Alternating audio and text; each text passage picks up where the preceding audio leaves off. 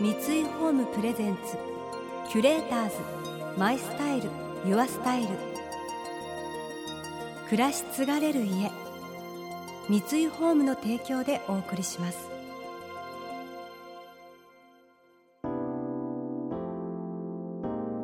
溢れる情報の中で確かな審美眼を持つキュレーターたちがランデブー。今日のキュレーターズは中塚水藤です。神崎めぐみです。想像力を刺激する異なる二人のケミストリー。三井ホームプレゼンツキュレーターズ。マイスタイルユアスタイル。ナビゲーターは田中れなです。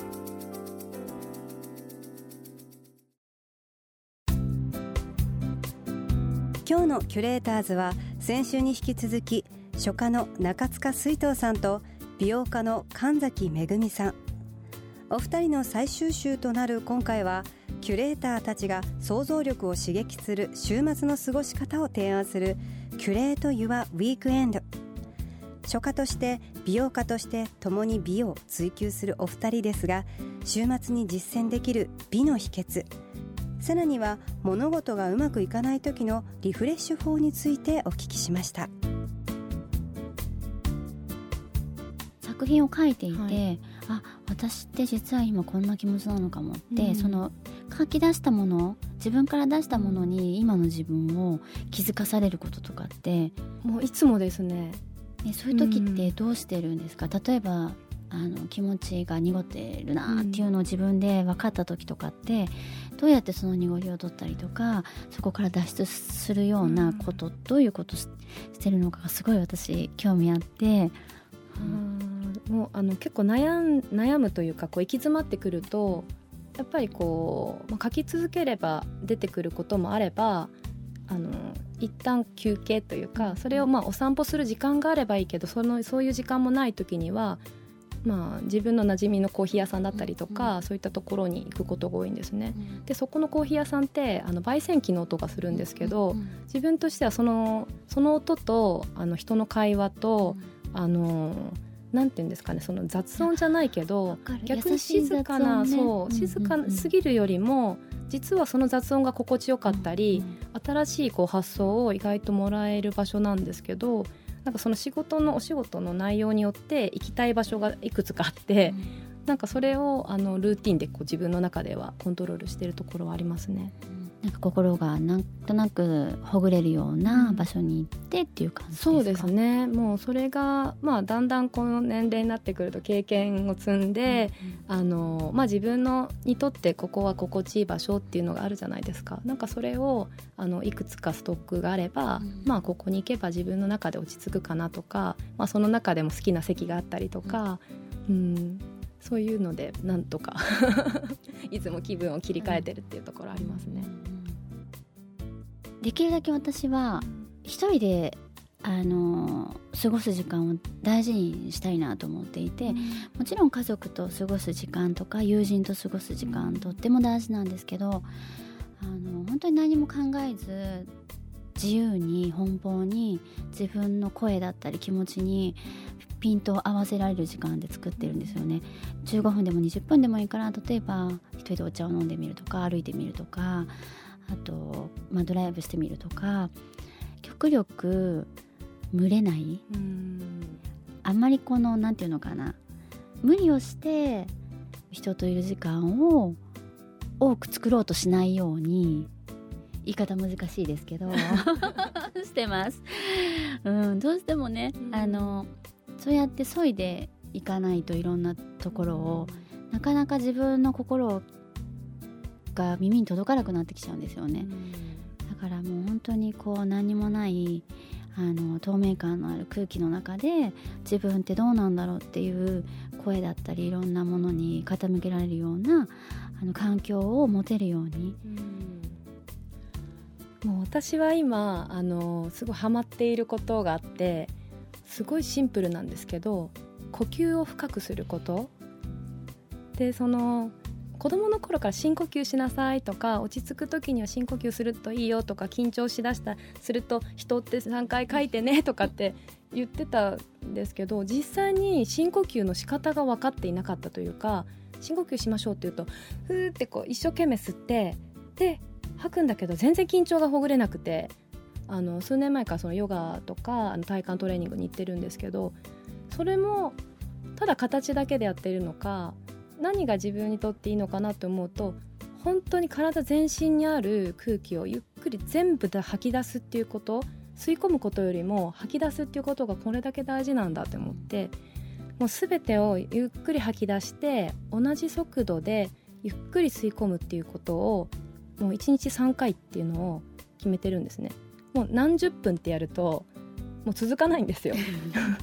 全然続かなくって。で1日3回をやると日常のもうエレベーターの中とかでもやるようになってもう全然歩きながら人と会話をしながらとかでもすごい得意になっちゃったんですけどそうしていると、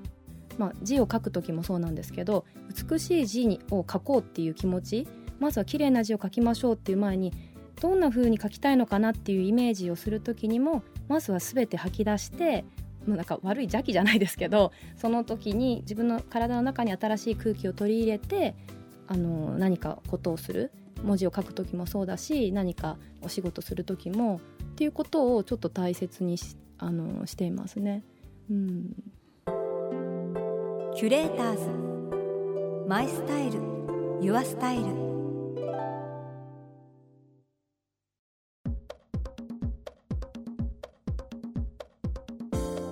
回のキュレーターズは書家の中塚水藤さんと美容家の神崎めぐみさん。先ほどはお二人のリフレッシュ法を伺いましたが私はですねちょっとこう落ち込んだりとかなんとなく気分が上がらない時は本屋さん行くんですよね。本屋さん行って結構何時間も過ごしててそれでこう目についた本とかどんどんどんどん見たりとかもう気がついたら袋いっぱいこう買って家に帰って何時間もずっと本読んでたりとか。そうするとなんかこ